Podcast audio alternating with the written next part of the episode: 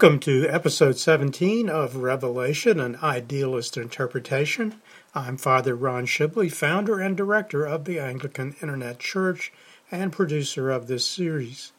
If you have not already viewed episode 2, which includes my primer on numerology in Revelation, I urge you to do so, since understanding how John used numerology is critical to understanding Revelation and this series.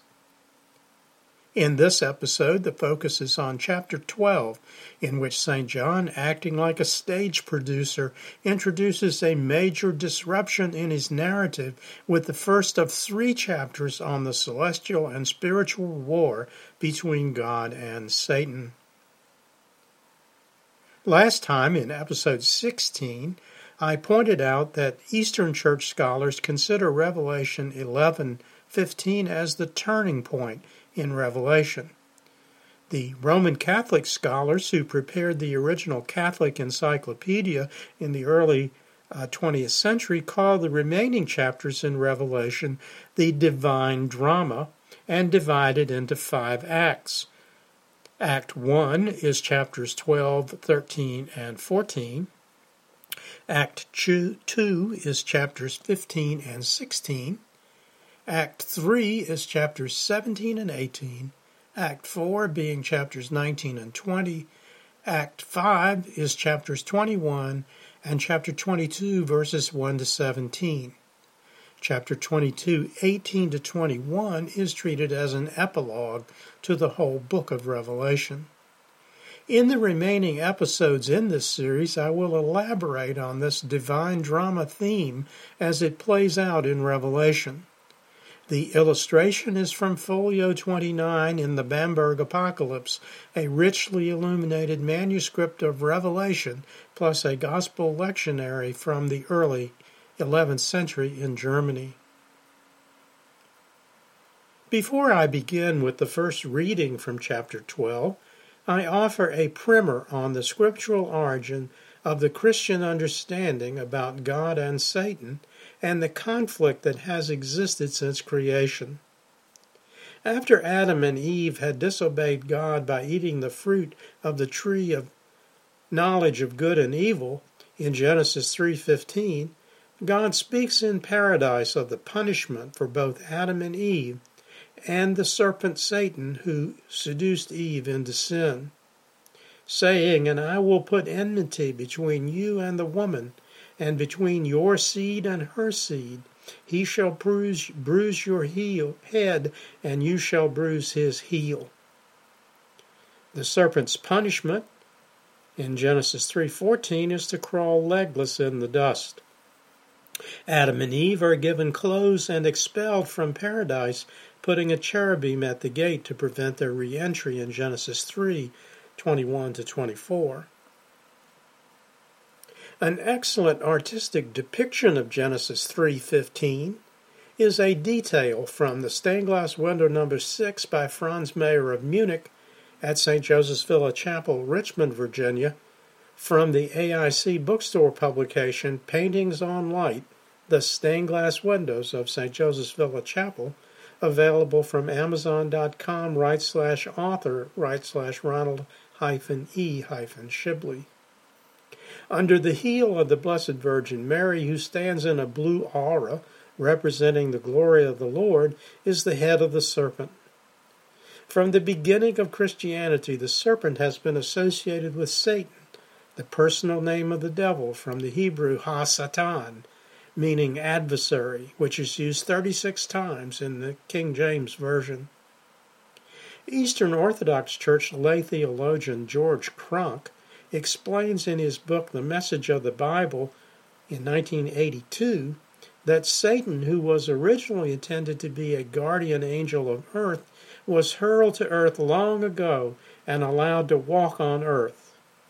For more, see the Satan entry on pages 98 to 102 in the AIC bookstore publication Layman's Lexicon, available from Amazon.com at the address shown on the slide.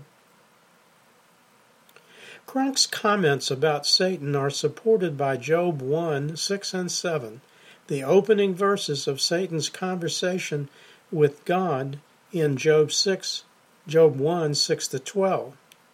Now there was a day when the sons of man came to present themselves before the Lord, and Satan came also came along among them. And the Lord said to Satan, From where do you come? So Satan answered the Lord and said, From walking to and fro on the earth, and from walking back and forth on it. The illustration is an egg tempera painting, Job and His Daughters by William Blake, circa 1800. Additional support for this view is found in Ezekiel 28, verses 14 and 15, which on its face is an historical account of the fall of the king of Tyre. You were the anointed cherub who covers. I established you. You were on the holy mountain of God. You walked back and forth in the midst of fiery stones. You were perfect in your ways from the day you were created till iniquity was found in you. The illustration is an early 18th century Russian Orthodox icon of Ezekiel in the monastery at Kizhi in the Karelia region of Russia. Two New Testament precedents for traditional views on Satan or the devil and his actions in the world are St. Paul's description of Satan as, quote, the God of this age, who blinds the faithful to his true purpose and lures them into sin, from 2 Corinthians 4, verse 4. And St. Peter's warning be sober, be vigilant, because your adversary the devil, as a roaring lion, walketh about, seeking whom he may devour, from 1 Peter 5, verse 8, which is used in the Compline office in the AIC bookstore publication, Occasional Services for Anglican Worship. The illustrations are Andrei Rublev's unfinished 15th century icon of St. Paul and a 6th century mosaic of St. Peter from the Hagia Sophia in Constantinople, now Istanbul. I have divided the reading of chapter 12 into three parts, the first of which is verses 1 through 6. Now a great sign appeared in heaven a woman clothed with the sun with the moon under her feet, and on her head a garland of twelve stars. Then, being with child, she cried out in labor and in pain to give birth. And another sign appeared in heaven Behold, a great fiery red dragon, having seven heads and ten horns, and seven diadems on its heads. His tail drew a third of the stars of heaven and threw them to earth. And the dragon stood before the woman who was ready to give birth to devour her child as soon as it was born. She bore a male child who was to rule all nations with a rod of iron, and her child was caught up to God and his throne. Then the woman fled into the wilderness where she has a place prepared by God that they should feed her there 1,260 days. Just as there were three woes in Revelation 8:13, three colors of breastplates on the riders in Revelation 9:16 to 19, three plagues by which they kill in Revelation 9:18 and 20, and three characters in the conversation in Revelation 10, verses 8 to 14. In chapter 12, 1 to 6, there are three signs in heaven. The first in verses 1 and 2 is the woman clothed with the sun, with a garland of 12 stars around her head and the moon under her feet. In Revelation 1, verse 16, John said, of the one like the Son of Man, that his countenance was like the sun, shining in its strength. In the early church, it was believed that she is the Blessed Virgin Mary and a symbol of the Church Universal. It was the Blessed Virgin who was granted the title Theotokos, literally God bearer, but more commonly translated as Mother of God, at the Third Ecumenical Council at Ephesus in 431 AD. In Revelation 1, the phrase moon under her feet suggests her superiority over all others, consistent with the praise offered by her cousin Elizabeth in Luke 1:42, "Blessed are you among women." The symbolic magical number 12 appears for the second time. The first was in the sealing of the tribes of Israel in chapter 7, in the garland of 12 stars around her head in verse 1. These may be either the apostles or the tribes of Israel, as in chapter 7. That the woman is to give birth in painful labor in verse 2 reflects God's punishment for the disobedience of Eve announced in Genesis 3:16. To the woman he said, I will multiply your sorrow and your conception. In pain shall you bring forth children. The second sign in heaven comes in verse 3 with the appearance of the fiery red dragon with seven heads, each with di- a diadem and ten horns.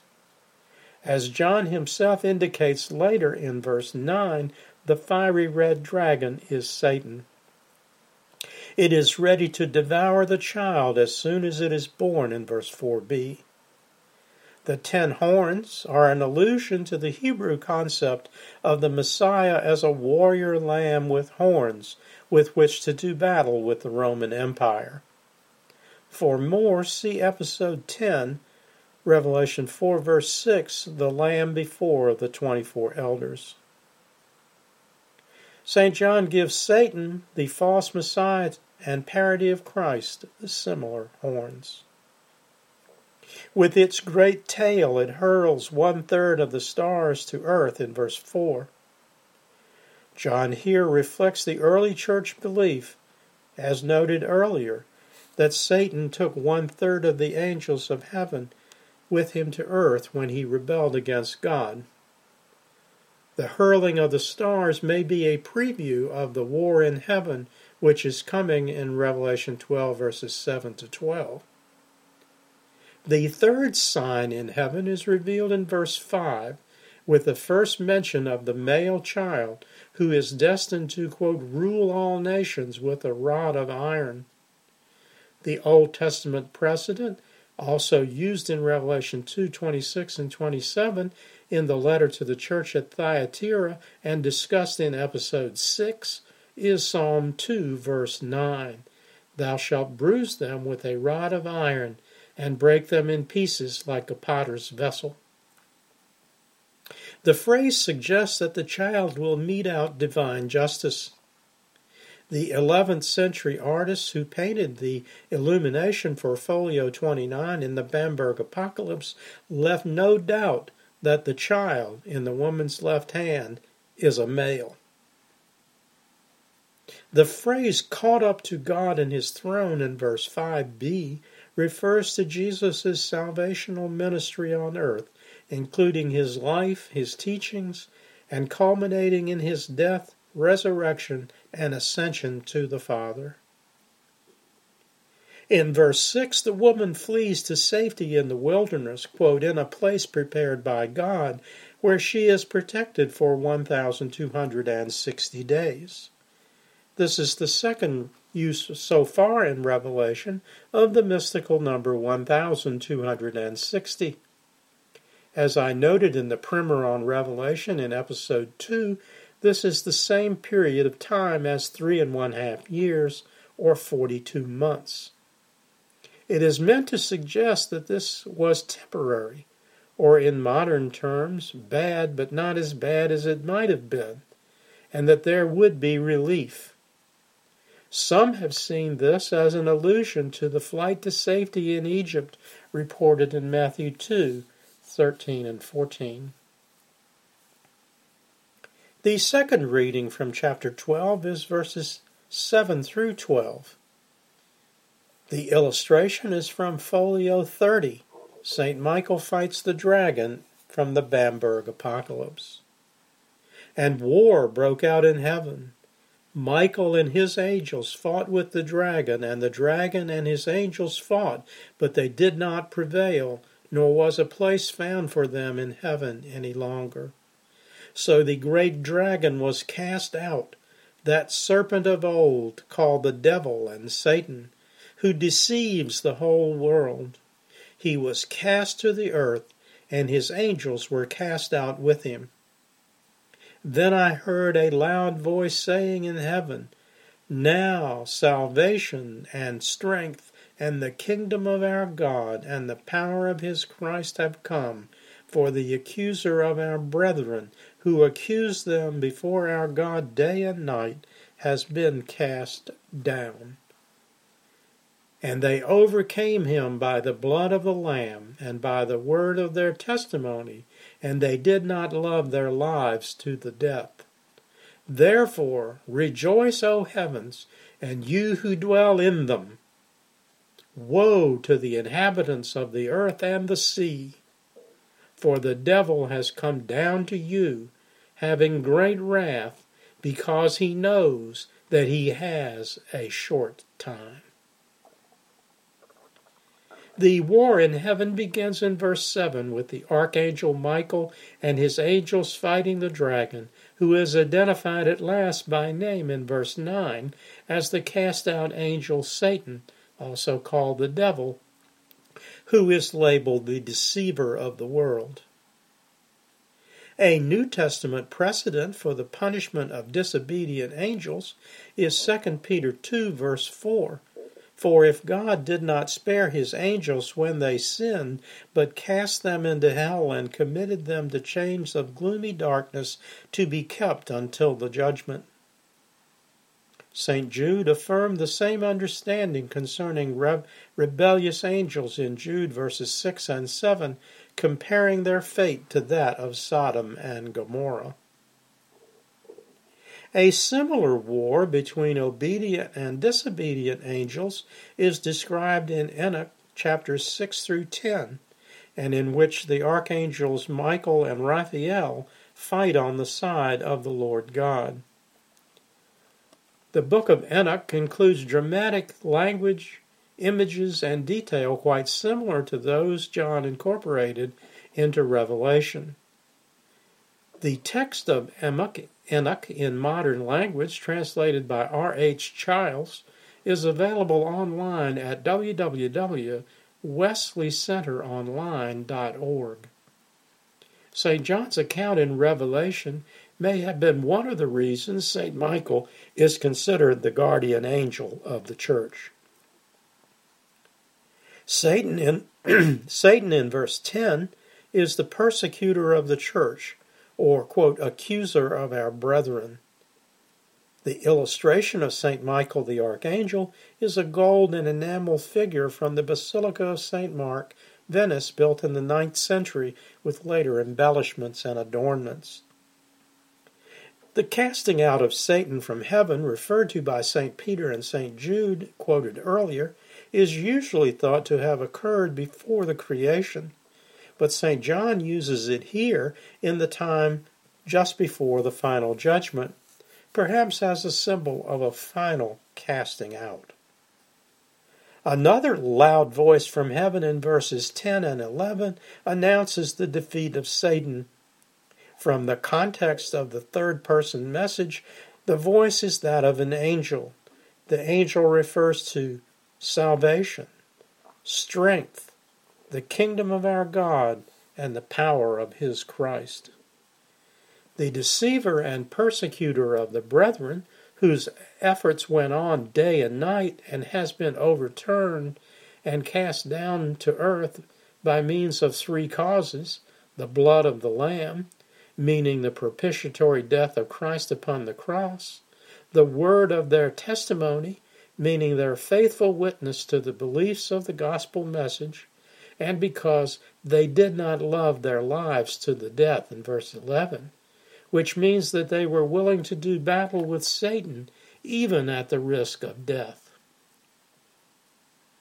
In verse 12, St. John's narrative voice calls for rejoicing in heaven and issues a warning of coming woe to the inhabitants of earth and the sea. The coming woe refers to Satan's own words in his conversation with God in Job 1, verse 7, that he walks to and fro on the earth.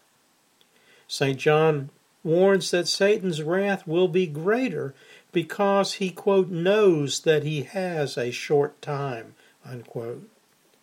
The phrase a short time comes from two Greek words, oligos kairos. It means a discrete but short time, that is, measured on the vast scale of God's time. For more on how Jesus used the same term in St. John's Gospel, watch episode 43 in the New Testament Gospels and Epistles series. In this context, a short time refers to the period immediately before the final judgment. The third and final reading from chapter 12 is verses 13 to 17. The illustration is the dragon pursuing the woman in the wilderness from folio 31 of the Bamberg Apocalypse. Now, when the dragon saw that he had been cast to earth, he persecuted the woman who gave birth to the male child. But the woman was given two wings of a great eagle that she might fly into the wilderness to her place, where she is nourished for a time and times and half a time from the presence of the serpent. So the serpent spewed water out of his mouth like a flood after the woman, that he might cause her to be carried away by the flood. But the earth helped the woman, and the earth opened its mouth and swallowed up the flood which the dragon had spewed out of his mouth. And the dragon was enraged with the woman, and he went to make war with the rest of her offspring, who keep the commandments of God and have the testimony of Jesus Christ. Once again, as in, in, verses 13 to 17, St. John uses allusions to Old Testament stories which would have been very familiar to Jews of his time, but which modern readers are generally not familiar.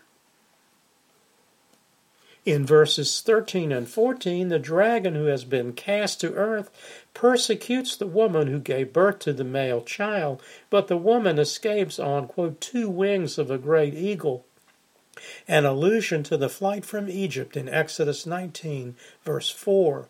You have seen what I did to the Egyptians, how I bore you on eagle's wings and brought you to myself. Isaiah used a similar image in Isaiah 40, verse 31.